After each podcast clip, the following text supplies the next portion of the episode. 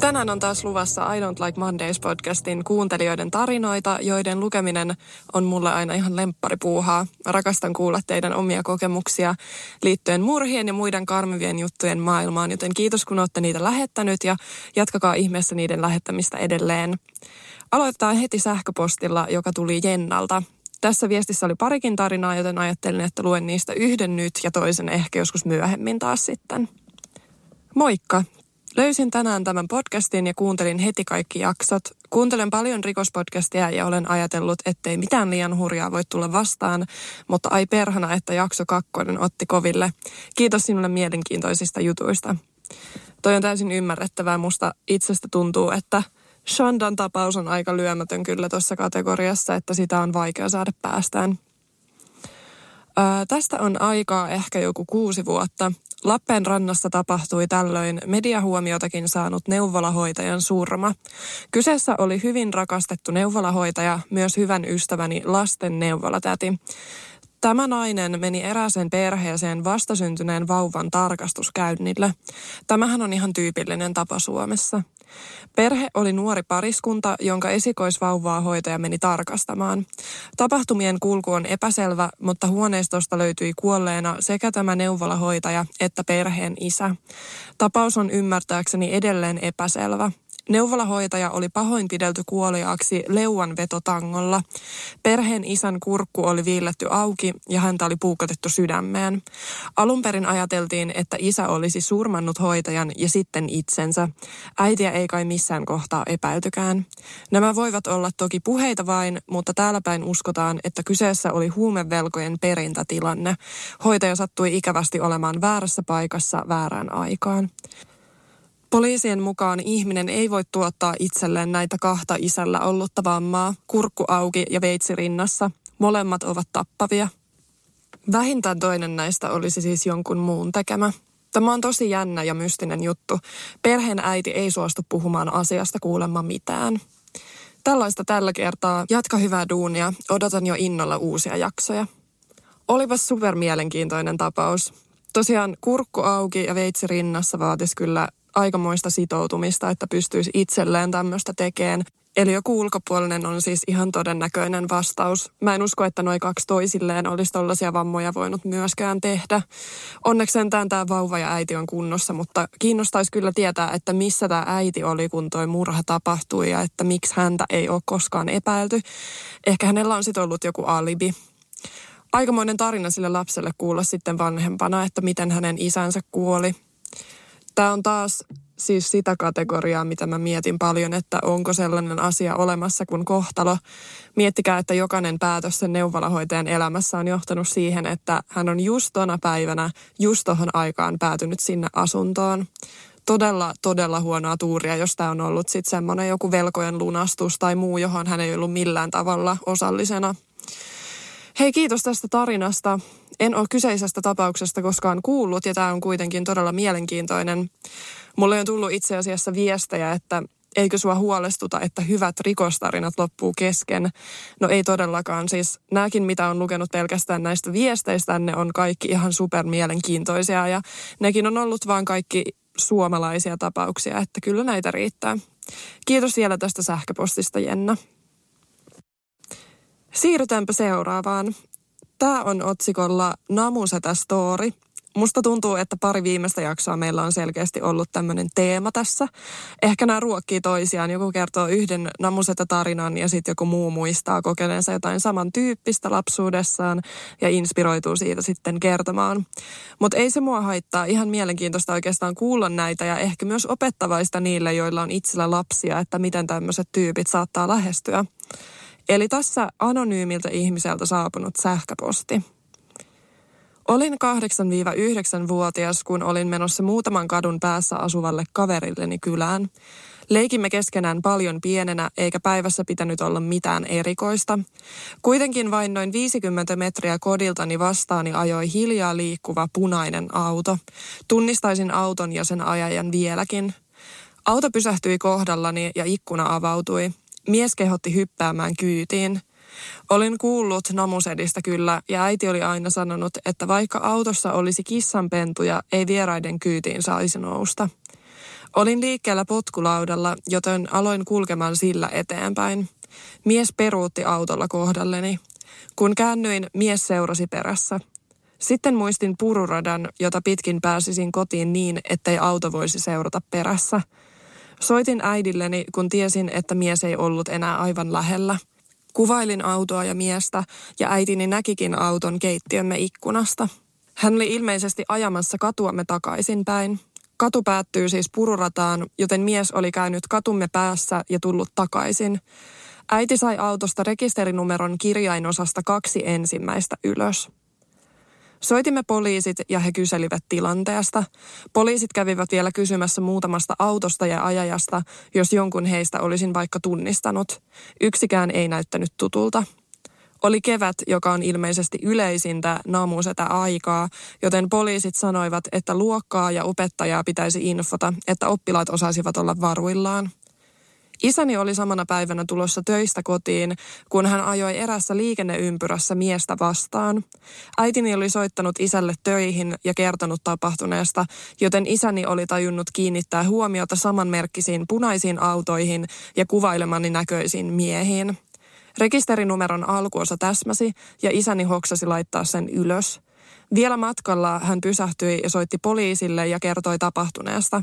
Karmivaa tässä on se, että isäni näki miehen kyydissä istumassa pienen pojan. En tiedä, miten tarina päättyy, sillä eihän poliisi näistä ilmeisesti silminnäkijöille ilmoittelekaan. Toivon kaikesta sydämestäni, että kyydissä ollelle pojalle ei tapahtunut mitään pahaa. Luulen kuitenkin, että täydellisen rekisterinumeron kanssa poliisin on ollut mahdollista jäljittää mies – Kerroin seuraavana päivänä tapahtuneesta opettajalleni, eikä hän kokenut tarvetta sanoa siitä muille oppilaille tai heidän vanhemmilleen, sillä hänen mukaan asuin niin kaukana. Koulumatkani oli neljä ja puoli kilometriä. Sen matkan kulkee aika nopeasti autolla keskikokoisessa kaupungissa, joten olen ihmetellyt myöhemmin opettajani asennetta. Mielestäni näistä asioista on opettajillakin velvollisuus puhua. Tuntui lapsena pahalta, kun opettajani ei ottanut pelkoani ja kokemustani tosissaan. Aina välillä ajattelen poikaa ja sitä, mitä hänelle tapahtui. Se lapsi autossa olisin voinut olla minä. Se on karmiva ajatus. Se, että molemmat vanhempani sattuivat näkemään miehen, on myös ihmeellistä. Ja se, että soitin äidilleni heti, kun pystyin, päästi poliisit toivottavasti miehen jäljille. Kiitos, että teet tätä podcastia. Aika karmiva tarina, etenkin tämä yksityiskohta, että mies on ajanut pikkupoika kyydissään. Tämä on vähän taas sellainen tilanne, että vaikka kuinka haluaisi nähdä asian positiivisesti, niin vaikea kuvitella mitään viatonta syytä, miksi aikuinen mies käyttäytyisi tälleen. Se poika on tietysti voinut olla esimerkiksi hänen oma lapsi, mutta se jos joku on huolestuttavaa, että tämmöinen ihminen olisi vielä itse isä. Toivotaan, että tosiaan poliisit löysivät tämän ihmisen ja sen pojan myös kunnossa. Siirrytään seuraavaan. Tässä on taas pari lyhyttä juttua. Tamperelainen lähettäjä taas kerran kyseessä. Jostain syystä Tampereella on selkeästi joku podcast-kuuntelijoiden keskittymä. Eli tämä on sähköpostiotsikolla Kaverin kaverin äidin murha. Hei, olen myös Tampereelta kotoisin ja tämä tapahtui vuonna 2011, kun olin vielä lukiossa. Kaverin kaverin ja äiti puukotettiin Hervannassa, kun hän oli menossa työpaikalleen päivällä, eikä tekijää koskaan saatu kiinni. On hyvin todennäköistä, että tämä äiti oli vain sattumalta uhri, tai ainakaan kukaan ei mitään motiivia teolle keksinyt. En itse tuntenut tätä tytärtä tai muutenkaan perhettä, mutta oli rankka katsoa, miten paljon tapaus vaikutti tähän mun kaveriinkin, joka tunsi heidät. Pari kertaa hän puhui minullekin siitä, miten sen kaverin äiti oli ollut tosi ihana ja aina mukava kaikille ja miten on niin mahdotonta uskoa, että näin kävi. Toivon kovasti, että tämän äidin perhe on saanut jotenkin jatkettua elämää eteenpäin. En osaa oikein edes kuvitella, miten hirveätä toi on ollut. Mä muistan tämän tapauksen erittäin hyvin, koska se on todella poikkeuksellinen ja mä myöskin tiedän, että yleisin teoria tai juoru tai miksikä sitä nyt kutsuiskaan, joka tämän kyseisen tapauksen ympärillä liikkui, oli se, että tällä isällä olisi ollut jotain tekemistä asian kanssa vissiin niin sanotusti epäsuorasti siis.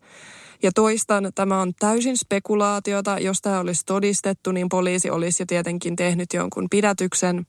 Mutta spekulaation nimissä tämä teoria vissiin perustuu siihen, että no ensinnäkin se on todella suurta sattumaa, jos se oli sattumaa, että tämä murhaaja törmäsi tähän naiseen, kun hän oli keskellä päivää menossa oikoreittiä metsän läpi lounaalle töistä, josta muistaakseni alle sadan metrin päässä oli ihmisiä ja rakennuksia. Myöskin se, että tämä pariskunta ilmeisesti yleensä söi lounasta yhdessä, mutta juuri sinä päivänä tämä mies oli jäänyt työpaikallaan palaveriin, joka tämän teorian mukaan tietenkin toimisi täydellisenä alibina. Ja sitten se, että siihen tuli välittömästi apua ja päälle viidessä minuutissa siellä oli jo poliisit ja eristykset pystyssä, mutta epäilty pääsi ilmeisesti täysin ilman silminnäkiä havaintoja pakoon. Se vaikuttaa aika ammattimaiselta hommalta, että tollainen onnistuisi keskellä kirkasta päivää. Ja sitten vielä se, että tämähän oli siis Kiinasta Suomeen muuttanut perhe ja huhujen mukaan tämä mies olisi halunnut muuttaa takaisin Kiinaan, mutta tämä nainen ei ja se olisi sitten ollut motiivi. Ja tämä hän sitten tyttärensä kanssa muuttikin heti murhan jälkeen sinne Kiinaan. Mutta tosiaan toistan vielä, tämä on spekulaatiota ja onhan Tampereella ollut esimerkiksi tämä Tesoman murha, joka selvisi vasta jonkun aikaa sitten, jossa oli myöskin täysin satunnainen uhri, että kaikki on mahdollista ja ihan kauhea tapaus kaikin puolin. Luetaanpa vielä loput tästä viestistä. Toinen, mikä mulle on Tampereelta jäänyt tosi tiukasti mieleen, on se Hämeenkadun pizzeria Julietin tuhopoltto vuodelta 2010. Ravintolan omistajat yrittivät vakuutuspetosta tuhopolttamalla paikan ja itse selvisivät vammoitta hommasta. Sen sijaan kolme ihmistä kuoli kerrostalon rappukäytävään, mihin kaikki savu- ja palokaasut olivat nousseet palavasta ravintolasta. Onneksi tekijät sentään jäivät kiinni, mutta se ei muuta sitä, että kolme ihmistä kuoli tuntemattomien ihmisten rahojen takia. Ton jälkeen on pelännyt tulipaloja aika neuroottisesti, enkä lähde vieläkään kotoa tarkistamatta hellaa ja nappaamatta vedenkeitintä seinästä. Pahinta oli se, että silloin itsekin asuin yhden pizzerian yläpuolella. Toivottavasti kukaan ei ole vielä kertonut näitä. En ole ehtinyt kuunnella kuin vasta kolme ekaa jaksoa podcastista. Sitä on tosi kiva kuunnella ja harmittaa, että sitä on vielä niin vähän, että joudun kohta odottelemaan aina uusia jaksoja. Haluan vielä sanoa, että Zodiac on tosi hyvä valinta suosikkitapaukseksi. Mun henkilökohtaiset suosikit on Brenda Spencer ja Edmund Kemper ja edellä mainitun takia päädyin kokeilemaan sun podcastia ylipäätään. Lyydia. Hei Lyydia, kiitos näistä. Kukaan ei ole vielä tosiaan kumpaakaan näistä tapauksista maininnut kiva, että joku arvostaa mun suosikkitapausta ja hauskaa, että oot löytänyt tämän podcastin Brenda Spencerin takia ja ilmeisesti tämän podcastin nimen takia, koska mähän en ole mistään saanut niin paljon huonoa palautetta kuin tämän podcastin nimestä. Eli hauskaa, että joku on jopa sen takia löytänyt tänne, koska sitä mulle moni tosiaan sanoi, että ei kukaan löydä tätä podcastia, jos sen nimi on I Don't Like Mondays, joten kiitos. Ja Edmund Kemper-jakso on ehdottomasti myös mun listalla tulossa, joten pysy kuulolla. Tota, toi Hämeenkadun pizzerian tuhopoltto, mä muistan senkin todella hyvin, koska mä olin niihin aikoihin, kun se tapahtui muistaakseni työharjoittelussa yhdessä firmassa, jonka työntekijöitä kuoli siellä. Muistaakseni kaksi näistä menehtyneistä oli siellä firmassa tosiaan töissä ja se tietenkin kosketti sitä koko työpaikkaa ja muistan, että siellä oli heidän valokuvat ja kynttilät jossain esillä. Oli pakko vilkaista tämän tapauksen Wikipedia-sivua, kun sen verran on jo tostakin aikaa, että huonosti muistan yksityiskohdat. Sieltä löytyi, että tosiaan vakuutusrahojen toivosta nämä tyypit oli heitellyt jopa 40 litraa bensiiniä sinne pizzeriaan ja sytyttänyt paikan tuleen, joka on jotenkin niin hämmentävää, että eikö nämä tyypit ole tajunnut, että tulipaloista yleensä saadaan selvitettyä se palon syy. Ja jos siellä on litrakaupalla bensaa heitelty, niin ei siitä mitään vakuutusrahoja kyllä olisi saanutkaan. Mutta sitten sytytyksen jälkeen tämä tuli oli tosiaan luonnollisesti räjähdysmäisesti siitä levinnyt. Se palo levisi tonne rappukäytävään ja siellä oli ollut postin jakaja just sillä hetkellä, joka on aika järkyttävä kokemus varmasti ollut hänelle. Hän oli sitten viidennessä kerroksessa päässyt joidenkin ihmisten asuntoon pakoon ja selvinnyt niiden asukkaiden kanssa sitten turvaan. Ja nämä kolme ihmistä, jotka menehtyivät, he olivat lähteneet pakoon juuri sinne rappukäytävään, jossa tämä savu oli pahimmillaan, ja siihen he sitten menehtyivät. Ja vaikka mä täysin ymmärrän ton paniikin ja että siinä varmasti tulee sellainen olo, että nyt on pakko päästä äkkiä ulos täältä, niin muistakaa, että ei saa missään nimessä tulipalon sattuessa lähteä rappukäytävään ja etenkään hissiin. Se on ehdottomasti vaarallisin paikka, mihin voitte mennä. Kuulemma ovien pieliin voi laittaa esimerkiksi märät pyyhkeet tai jotain, joka eristäisi sitä savun pääsemistä sun asuntoon. Mutta joo, tulipalot on ehdottomasti myös mun yksi pahimmista peloista. Ja edellisessä kämpässä mua ahdisti se ajatus tosi paljon, kun asuin neljännessä kerroksessa ja meillä ei ollut mitään paloportaita siinä. Nykyään onneksi mielilepää, kun asun tässä ekassa kerroksessa, tästä aika helposti pomppaisin ulos. Voisin heittää koiran reppuun ja loikkata tuohon kadulle. No joo, katsotaan vaikka Instan puolelta joku viesti tähän väliin tämä oli mun mielestä aika hauska. Tämä oli liittyen siihen, kun mainitsin, että vähän järkytyin, kun mun 16-vuotias pikkusisko ei tiennyt, kuka on jammusetä. Heippa, kiitos podcastista. Tykkään tosi paljon sun tavasta käsitellä näitä juttuja. Ihanan empaattista ja asiallista kerrontaa, mutta myös hyvää läppää. Kiitos ihan älyttömästi. Mun on pakko sanoa, että mulla on aina vähän outo olo lukea näitä palautekohtia, koska mulle tulee sellainen olo, että mä yritän jotenkin korostaa sitä, kuinka paljon minua kehutaan. Mutta sitten myöskin nämä on osa tätä viestiä ja nämä on tosi ihania ja mä arvostan niitä, niin tuntuisi hassulta poistaa tämä koko alku tästä. Mä mietin tämän ihan liian pitkälle, mä tiedän. Jatketaan. Mutta siis halusin oikeastaan laittaa viestiä liittyen Jammusedan kulttuurilliseen merkitykseen. On syntynyt vuonna 1994 ja itselleni Jammu on synonyymi pedofiilille ja siitä oli aikoinaan paljon puhetta lasten keskuudessa, vaikkei ihan ollut selvää, mitä hän oli tehnyt. Asuin siis lapsena Helsingissä. No koin viime kesänä aikamoisen järkytyksen, kun huomasin, että samassa rapussa kanssani asuvaa 12-vuotiaasta kutsuttiin Jammuksi. Oikea nimi siis Jalmari. Eikä missään haukkuma mielessä, vaan ihan pihalla kavereiden kesken. Vanhempien en sentään ole kuullut käyttävän tuota nimeä. Tämä siis Joensuussa, mutta kun kyselin täällä lapsesta asti asuneilta, niin kyllä jammu on tiedetty täälläkin, eli syy ei ole maantieteellinen. Tuntuu hurjalta, että koko tyyppi on tavallaan unohtunut, mutta toisaalta tosi ihanaa, koska ei sellaiset ansaitsekaan tulla muistetuksi. Tämä viesti oli siis Kiiralta, eikä varsinaisesti alun perin ollut vissiin lähetetty siinä mielessä, että se luettaisiin tästä. Mutta toi oli mun mielestä niin hauska jotenkin. Siis kyllä mäkin saisin pienen slaagin, jos kuulisin pikkulasten kutsuvan toisiaan jammuksi. Mutta se on tosiaan siis varmaan Ysärillä syntyneiden lasten jälkeen hävinnyt tämä jammutarinan jakaminen lapsille tuommoisena pelokkeena. Toi oli tosiaan hyvin sanottu, että itse muistaa lapsuudessa sen olleen nimenomaan synonyymi pedofiileille – että joo, itse kullakin selkeästi pieni ikäkriisi tullut tästä aiheesta. Voitaisiin katsoa vielä vaikka yksi viesti tähän loppuun, vaikka mulla on aina sellainen olo, että voisin lukea näitä ikuisesti. Pakko vähän säästellä tulevaisuuteenkin. Tämän sähköpostin otsikko on 50-luvun tragedia – Heippa, mä oon kuunnellut sun podcastia ihan alusta asti ja kun pyysit kuuntelijoilta omakohtaisia tarinoita, ajattelin, että mulla ei ole mitään tapausta kerrottavana, kunnes mun äiti kertoi meidän mökin lähellä olevasta alueesta ja että sillä on aika synkkä historia. Hän sanoi, että mummini tietäisi asiasta enemmän, joten päätin kysyä asiasta. No hän muisti tapahtumat erittäin hyvin. Samalla alueella oli tapahtunut ihan kamalia asioita. Yhdessä taloista oli asunut juoppamies, joka hakkasi vaimoaan ja lapsiaan. Kerran kun mies oli tullut kotiin juomisreissultaan, mies oli ottanut pistoolin esiin ja oli aikeissa ampua vaimonsa, mutta heidän poikansa saapui viime tingassa väliin, joka sai rauhoiteltua isänsä, jolta onneksi saatiin ase pois. Tämän talon naapurissa oli kolme poikaa. Nuorin poika ajoi yhtenä päivänä traktoria hiekkatiellä, kunnes tiessä tuli vastaan iso monttu ja traktori hypähti korkealle. Poika putosi kyydistä, jäi traktorin alle ja menehtyi.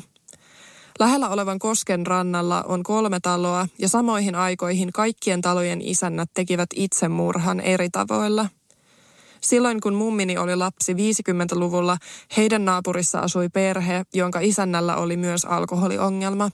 Kerran kun hän tuli kotiin juomisreissulta, hän otti kirveen ja tappoi nukkuvan vaimonsa. Mies joutui tietenkin vankilaan ja mummin isä joutui huolehtimaan tämän perheen lapsista ja omaisuudesta, vaikka vielä vankilastakin mies lähetteli uhkauskirjeitä mummin isälle. Muissakin alueen taloissa on tapahtunut paljon itsemurhia ja yksi mies jopa räjäytti itsensä, joka on todella kammottavaa.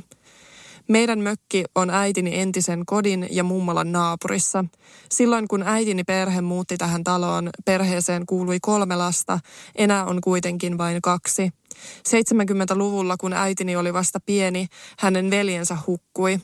Perhe oli pitkään todella järkyttynyt, eikä vieläkään kukaan oikein ole valmis siitä asiasta puhumaan.